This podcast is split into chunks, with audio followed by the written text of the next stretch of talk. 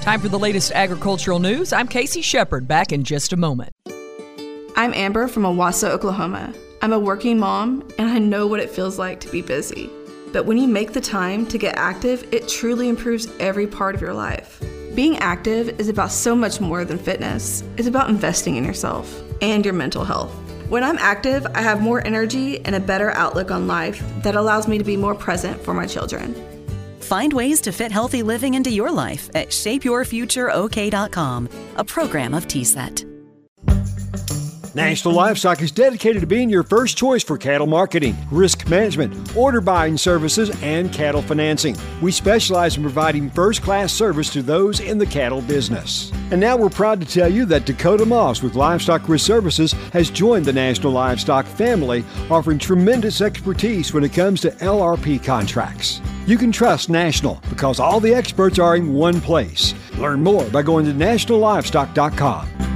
Oklahoma's own Keeff Felty has been elected as president of the National Association of Wheat Growers. Our own Ron Hays had the opportunity to visit with Felty to talk about his priorities for 2024 as the NAWG president.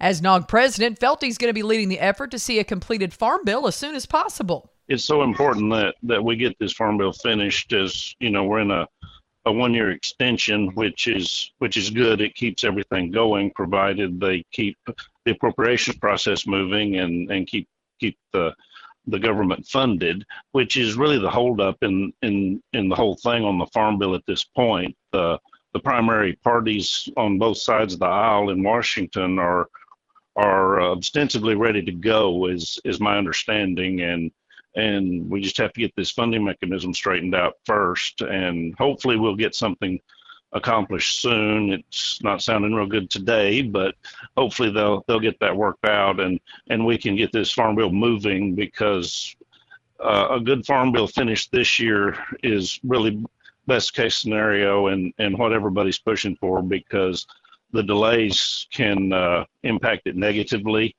And so really everybody's trying to go ahead and get this off center, but we it's kind of out of our hands until they get the appropriations taken care of. To increase the reference price, Felty said it would take somewhere between 80 billion and 100 billion dollars. That is uh, one of one of our asks at, at, at, National Association of Wheat Growers is uh, an increase in, in the reference price to to better reflect today's current economics and production environment. Senator Schumer has has promised an additional five billion to the farm bill and didn't specify where it necessarily have to be spent. I'm going to leave that up to the Senator Stabenow and and Senator Boozman and the committee uh, on on the Senate side, which uh, five billion is a lot of money.